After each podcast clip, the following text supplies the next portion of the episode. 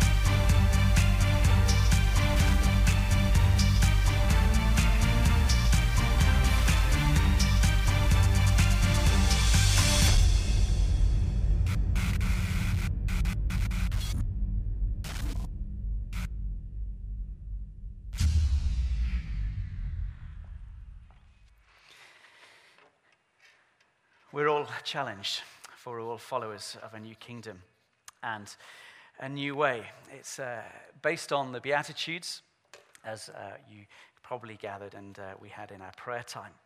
I wanted to just introduce our, our theme this morning by telling you uh, about an ancient legend. There's going to be a little hand that comes up, I think, Alan. There we go. An ancient legend. It's about a monk who found a very precious gem. Imagine like a diamond, a precious jewel of great, great wealth. And a short time later, the monk met a traveler who said that he was hungry and asked the monk if he could share some of his provisions. When the monk opened his bag, the traveler saw inside the precious stone and, on an impulse, asked the monk if he could have it. Amazingly, the monk took the stone out of the bag and gave this precious jewel to the traveler. The traveler departed quickly, thinking he's going to change his mind. Overjoyed with this amazing new possession. However, a few days later, he came back searching for the monk.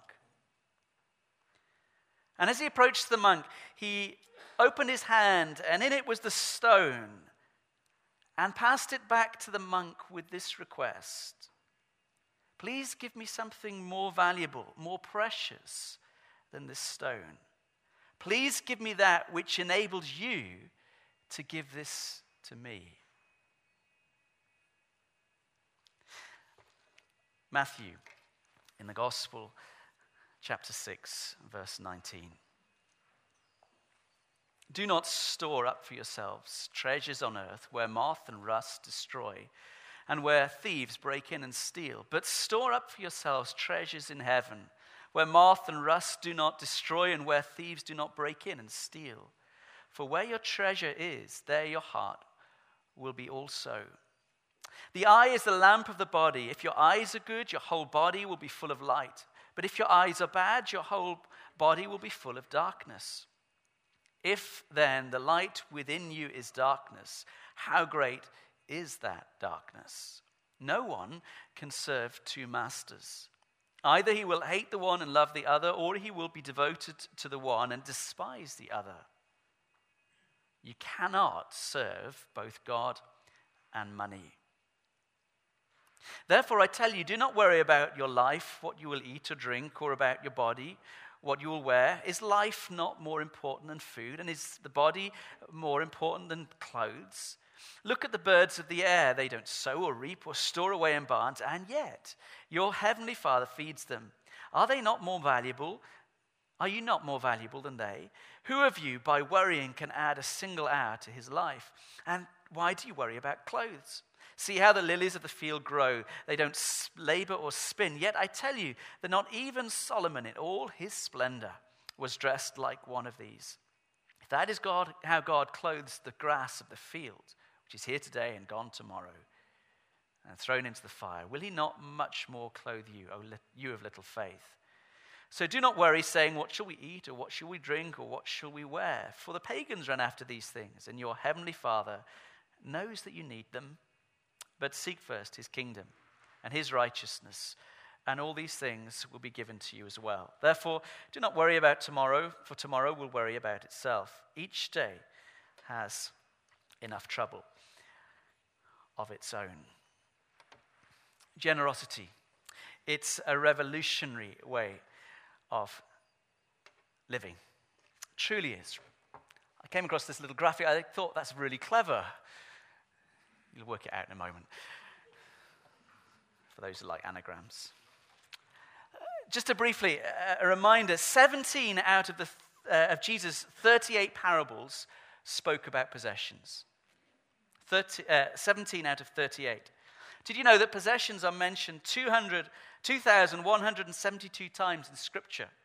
That's three times more than it mentions love, seven times more than it mentions prayer, and eight times more than belief.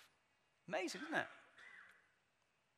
And about 15% of God's word deals with possessions.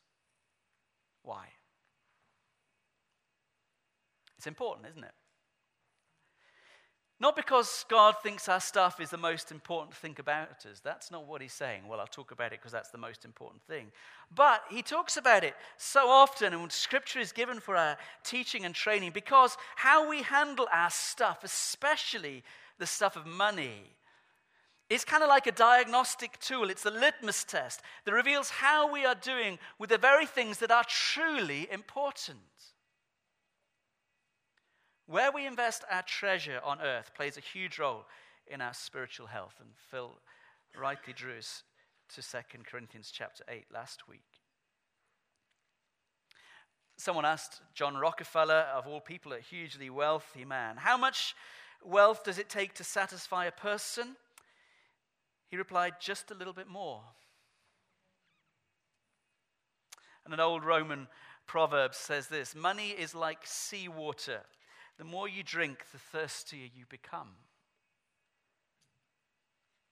Jesus, in the Sermon on the Mount, gives us something like a manifesto for discipleship.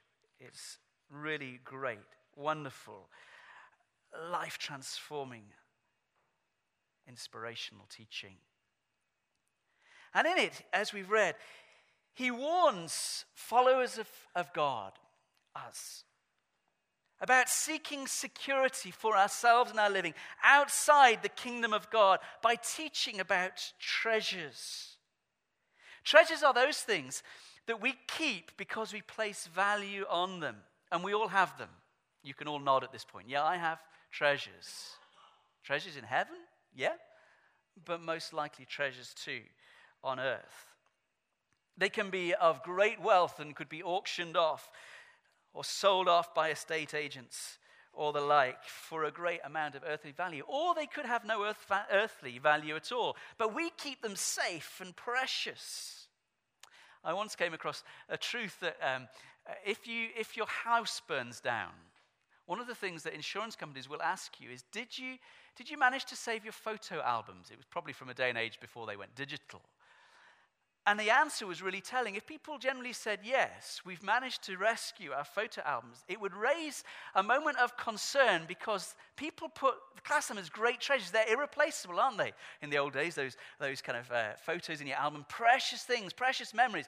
And it would indicate likely that the house was burnt down on purpose because they were able to rescue the thing that was most precious.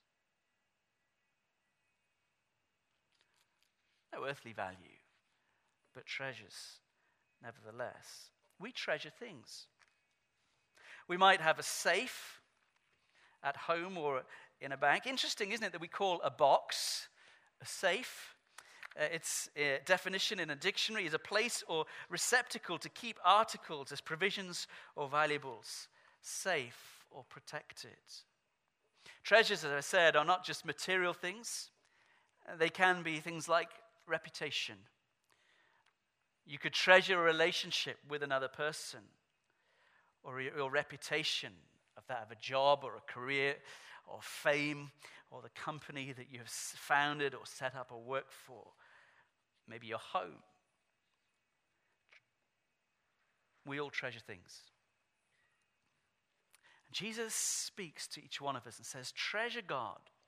Treasure God in His realm more than anything else. Remember, he says in summation of the whole of the Old Testament love God with all your heart and your soul and your mind and your strength. In other words, treasure him, hold to him and to things that are dear to him. Protect and aid his purposes, treasure his ways. And we know that only wisdom and safety and enlightenment lies in so treasuring God. Everyone has treasures, it's part of being human. When I was probably the age of that photograph that I didn't know was on the screen, my treasure in the whole world was Sammy the Seal, a little brown, tatty thing. And uh, Sammy the Seal would get put in my suitcase when I went places. I'd always, you know, well, you know what you mean? You have to be able to go to sleep in order to have Sammy the Seal. And Sammy would smell and Sammy would get dribbled on and dragged around. And occasionally, Mum would wash Sammy, and he'd never be the same after being washed. And eventually, Sammy's stuffing started to fall out. And I know. this isn't a, a, request for you to find a replacement Sammy, by the way, my 40th birthday week. I don't want a whole deluge of avalanche of Sammys. But I think mum and dad took the rational decision that Sammy could go and they had plenty of other stuffed toys. But I treasured Sammy. And the others didn't quite match up. Read the stories of people in concentration camps or those living in extreme poverty. Or notice a homeless person before you pass by.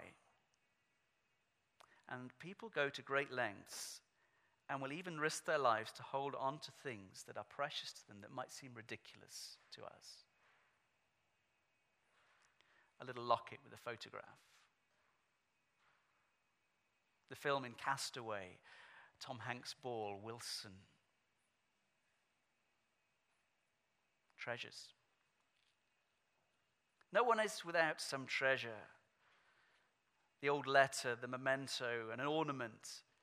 And you know, we reveal what our treasures are by what we try to protect or secure or keep. Maybe worthless or maybe of great value. You see, treasure isn't really the issue. Really, the issue is what is our treasuring. Not really the thing, but what attitude we have towards it, our treasurings. Treasuring things on earth is not a clever strategy, Jesus says. Treasures on earth, by definition, cannot be held intact. Thieves come and steal them. Moths, you notice some people comment on my nice jacket. Uh, one of the answers, because I was in mind of my sermon, was just to shake out the moths from it, you know, because if I don't use it, they it take residence. And rust will destroy. Even in our modern 21st century, cyberspace isn't entirely space of the cloud. Viruses, or dreaded power cuts. You know, just before I, I come to print off my sermon, I'm always, or, you know, if you're doing a dissertation or a big essay, you're saving it like mad. Heaven forbid the power crashes and you lose all your work. Things of this world cannot be held intact. We only have to look back a few years and live in the present day of the financial crash and crisis to recognize how flimsy these things we put security in, treasures, really are. And Jesus is wise. He says, if you think about it, everything in life will die or perish or pass away. It will be eaten or rust or be taken off somewhere else. Sorry if that sounds depressing or hopeless. But without faith in God, without an understanding of what truly is wise and good, and as Jesus reveals to us, it would lead to depression and a kind of nihilistic nihilism view of saying, well, what does it matter? Everything perishes eventually. Jesus says there's an alternative. Lay for yourselves treasures in heaven, verse 20. Really important for us as Christians. Martin Luther, that great apologist and great uh, revolutionary of uh, five centuries ago also, said this really, really profound in his day, and perhaps even more so today. He said there are three conversions necessary in Christian life the conversion of the heart, the conversion of the mind and the conversion of the purse. I'm not just speaking to ladies here. Of these three, it may well be that we moderns, he was writing that 500 years ago, it may well be that we moderns find conversion of the purse the most difficult.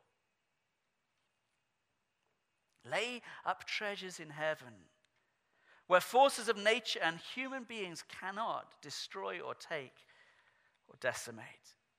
Invest your life, Jesus says, in what God is doing and what cannot be lost. Isn't that a wise strategy? Does that not make sense to us? Invest in things that can't be destroyed or rotted. Invest, in other words, in your relationship with Jesus.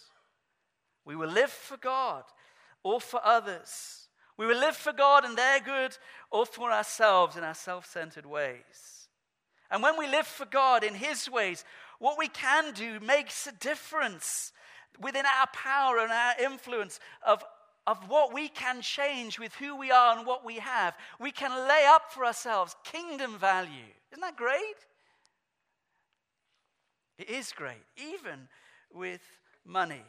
Look at what uh, Paul would write to the Galatian church in uh, chapter 6. The one who sows to please his sinful nature, from that nature will reap destruction. But the one who sows to please the Spirit, from the Spirit will reap eternal life. Let us not become weary in doing good, for at the proper time we will reap a harvest if we do not give up. Therefore, as we have opportunity, let us do good to all people, especially to those who belong to the family of believers treasuring up things on earth is not a clever strategy. And then he focuses about this amazing verse, verse 22, about heart, sight, and eyesight. The eye is the lamp of the body. If your eyes are good, your whole body will be full of light. The eye is like the map for the body, the lamp of the body. If the eye works well, what does he mean? If the eye works well, it's good for the rest of the body, isn't it? In other words, if you can see clearly, you will see where to go, how to navigate to avoid obstacles and things that will hurt the body. Eyes are really important. Do you agree? Good. Moves easily in the environment. What Jesus is trying to drive at is that if we are seeking to lay up treasure in heaven with God, with the things that will last and are of eternal significance, then we will see with kingdom eyes. We will see with godly vision and see what is of true worth and true value. If you put your treasure not in God, in the things of this world that will rust or be stolen, will be eaten away. And treasure not in God. We see with our eyes, our eyes are distorted and looking in the wrong place. And that looking leads to kind of walking and falling over obstacles and living with bad practice. A really kind of strong example of, of kind of the way that our belief, the way that what we look at and do defines our behavior. You only have to look at an addict, someone who's addicted to, say, a substance, to heroin. You've heard the story again and again of how that addiction so controls and drives behavior and attitude and life, doesn't it? Everything becomes about getting enough money in order to get the fix for the next high. Damages relationships, damages view of possessions, damages the body, damages the soul and the spirit. Consumed in order to fulfill the addiction, their behavior and attitudes, all subsumed in that one. The eyes are not seeing clearly. The dangers of, of riches and wealth, Jesus says, bring worry. They make us vain and put our hope in false security. It leads to the oppression of weak people and indifference to the sufferings of the needy. Jesus has a lot to say. It's hard, he says, for a rich person to enter the kingdom of God. Why? Because their treasure is elsewhere. Jesus calls his followers, you and me, to an inner freedom from this seduction to riches. He said it plainly it's impossible to serve both God and money. Do you think Jesus teaches truth? Impossible to serve both. Jesus reminds us, Paul reminds us of sacrificial generosity. Command them to do good, chapter 6, verse 18. To be rich in good deeds and to be generous and willing to share. I've learned loads about generosity through my visiting and privilege to work overseas with people who have very little. It's again one of those consistent things. People go on the mission field on short term, long term, come back and say, I'm amazed by the kindness and generosity of people who have so little. Came across this one story of a, uh, of a Korean family. A couple visiting in Korea saw a father and son working in the rice paddy. The old man guided the heavy plow as the boy pulled it. The visitor said, I, I guess they're very poor, to the missionary who was accompanying him. Yes, replied the missionary.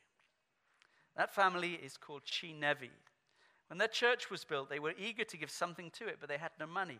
So they sold their ox and gave the money to the church. This spring, they're pulling the plow themselves. After a long silence, the woman said, That was a real sacrifice. To which the missionary responded, They don't call it a sacrifice. They're just thankful they had the ox to sell.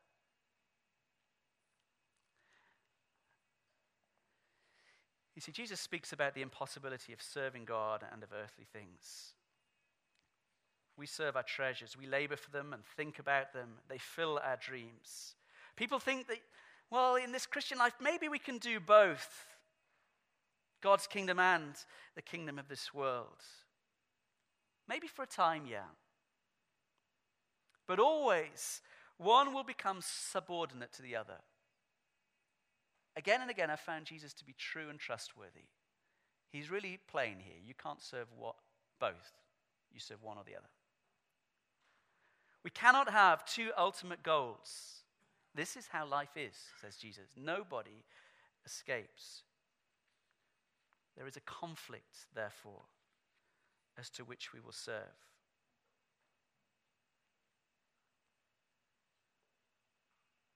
What will you have to do if you choose put your treasure in money, treasure in other things, to be financially secure, to impress other people, to fulfill your desires? It will invariably lead you against God's wishes.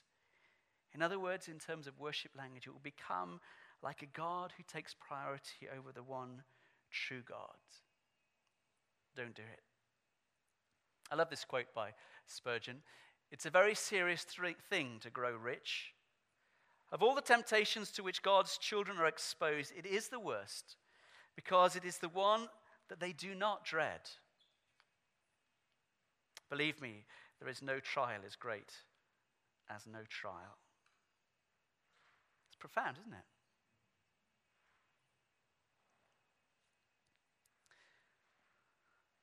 Don't mishear me. We can value things. We all have treasures. But use them well for God. Where is your heart? It's about how we use our time, it's about how we use uh, our gifts in terms of what we're good at, what we will invest in, in terms of, of our mind and heart and will. And it is about that which we have, that which God has given us to us. Phil was talking last week about, about the principle of generosity and said, We're not into legalism in this church, and, and we're not. We're not going to turn to you and investigate your bank account and your savings and define a 10% thing. But I do believe that God wants us to be generous. I do believe, and I'll share my own practice, not enforcing it or telling you this is what you must do. I, I learned very early on as a Christian. Uh, it was difficult as a student because my mum and dad paid my grant in those days. We didn't have student loans. Yes, that ages me. And, and my mum said to me, because they were giving me my grant, We don't want you giving any of that to the church. Because it was their money, they thought. And, and they gave it to me, and I thought, well, they won't know, will they? what they don't know won't hurt them. And I started as a student, um, and it wasn't easy to, to start to give. It wasn't until I went on my action team, my gap year, that I began to, to what we call tithe. Tithe is an old word that just means a tenth. And in that giving of a tenth, I found it quite easy at that point. Because with the BMS, they gave us pocket money every week. They gave us 10 pounds. Woo, it's like Price is Right. And I thought, you know, in Zimbabwe, a pound was quite a lot. And I thought, actually, out of 10 pounds, my maths is never brilliant. I could give away a pound to the church. That was easy. So my maths is sorted, 10 pounds, one pound. And one pound in Zimbabwe seemed not to make much difference. So I would give away a pound a week. And I found that nine pounds was ample. And it began in me this patterning, this following, this living my life according to, to God's ways. And actually, I found that as I started to give, I wanted to give more, to be a little more generous as opportunity arose. It became a little bit more challenging when I came back and got a job. A pro- well, my mum called it a proper job. because um, it had a job description and a contract. But anyway, uh, we, I was begun to be paid a little bit more, but it wasn't much as a youth worker. And then I went back to student. And then I started at, um, in Leicester as a minister there. Suddenly I had a proper salary for the first time. And rather than the pound, to make things simple, it was £100, a tenth of what I was being paid then. And suddenly £100 is a whole different factor, a whole different scale to £1. But I thought, well, I believe in God, I trust God, I want to be faithful disciples. So that's what I did. And that's what made me my practice since. Now, don't mishear this and say, I'm teaching you must. Because it came from my desire to honor God, my desire to love Him, my desire to seek to live His ways. On the, the whole topic of giving, there's different teaching. That's okay. You go and explore it. Read the scriptures prayerfully before God. Say, God, what would you have me do? How would you teach me to be generous? How may I move from where I am now to more Christ likeness? recognizing that we live in a culture that is consumeristic, that is debt ridden, that is so full of must have, must have. People have made choices uh, with mortgages and credit cards and all those things, and, and debt is a huge problem for us. And for me to suddenly say, you need to give 10% right now, might be impractical and unwise. But God does want you to be called to be generous in the area of giving. Why? Why does he say this? Well, one of the reasons why in the Old Testament he said it was really good to bring the first of what you earn or grow or harvest or raise to him is a recognition that all things come from God. All things. And he says, Give me back in order to recognize, to symbolize that I'm dependent upon God not self sufficient, that I'm trusting in Him, not in myself, that I'm, I'm yielding and being humble to God as my Lord and not self driven and full of pride and ego. That part of the act of generosity is an act of worship that says, I honor you first and will live for you first. We can use our things to build treasure now and in the kingdom, to use them well for God really simple ways. Malcolm's here. Yeah, it's great you're here, Malcolm. He's a treasure, he does a brilliant job for us as a church. We so appreciate that. One of the things he continually tells us is that if you are a taxpayer, use gift aid. Use it well. Because you give maybe, you know, if you gave £100 and you pay tax on it, the church would gain another £25. Isn't that great? You only give 100 but we're able to claim back another 25%, 25% of that gift. Use what you have well It's simple to do. And Malcolm will explain the system and the process. He's over here. Wave for us, Malcolm, in case people don't know who you are. The question comes so, Edward, is it just storing up treasure for the future? When Jesus says, store for yourselves up treasure in heaven, when you look at Jesus' language about how he used the word heaven in Matthew, it doesn't just mean the then, the eternity, where you go when you, when you stop breathing and die. Jesus uses the words, the kingdom of heaven is at hand now. Now. Yes, we do store up treasure for ourselves when we serve God and His ways and seek first His kingdom. But it isn't just a life insurance policy for the life after. But in the language that Jesus used, Kingdom living is living in eternity from now on. From the present moment, the present tense, onward, each and every day, until we're called to be face to face with Him. That we lead a life now that will last forever.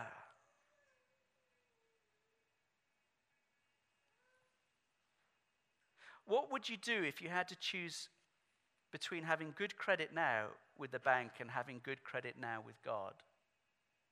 Which would you choose? For me, there's no hesitation. Let the bank go.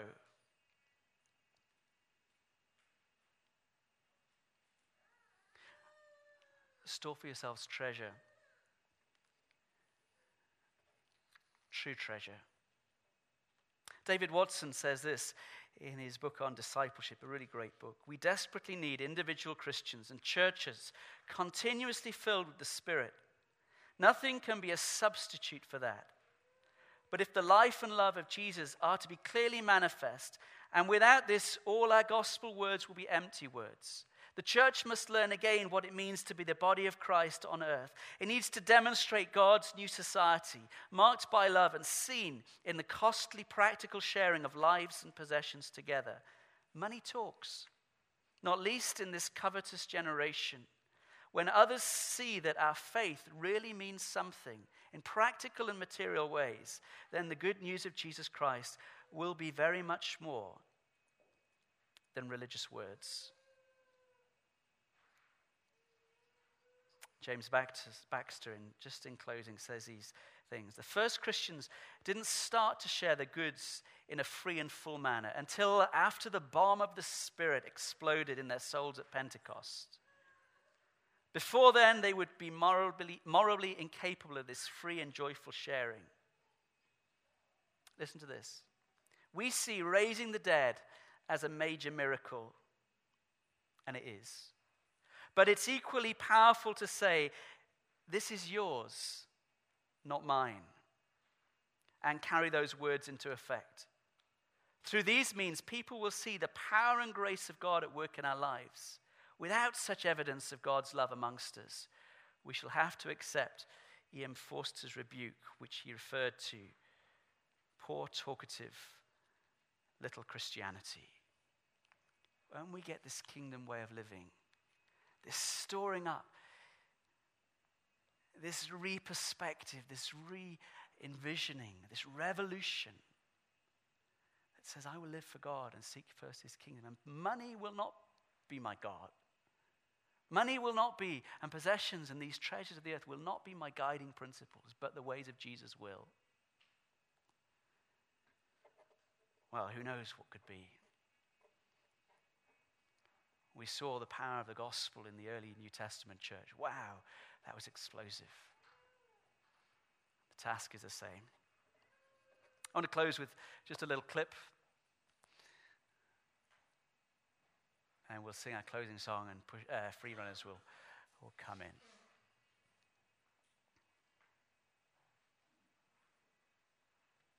As you watch this, again, this isn't to make you guilty, but it is to inspire you.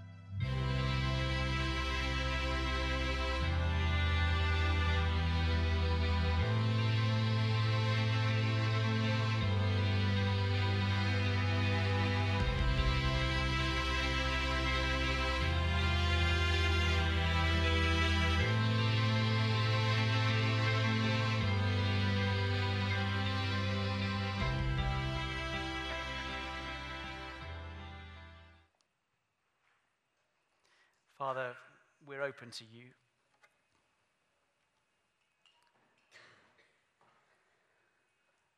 Faith isn't about just big concepts, it's about living your ways. In this very real issue that is true for all of us, for the unemployed and the retired, for those with debt or plenty, for those who it's easy at the moment for those when it's really hard pressed. This is real faith and life.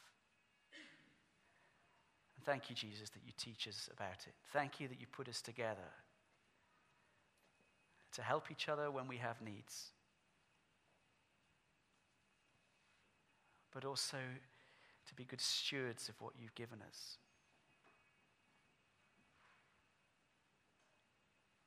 Money matters. And we pray that this church and us as individuals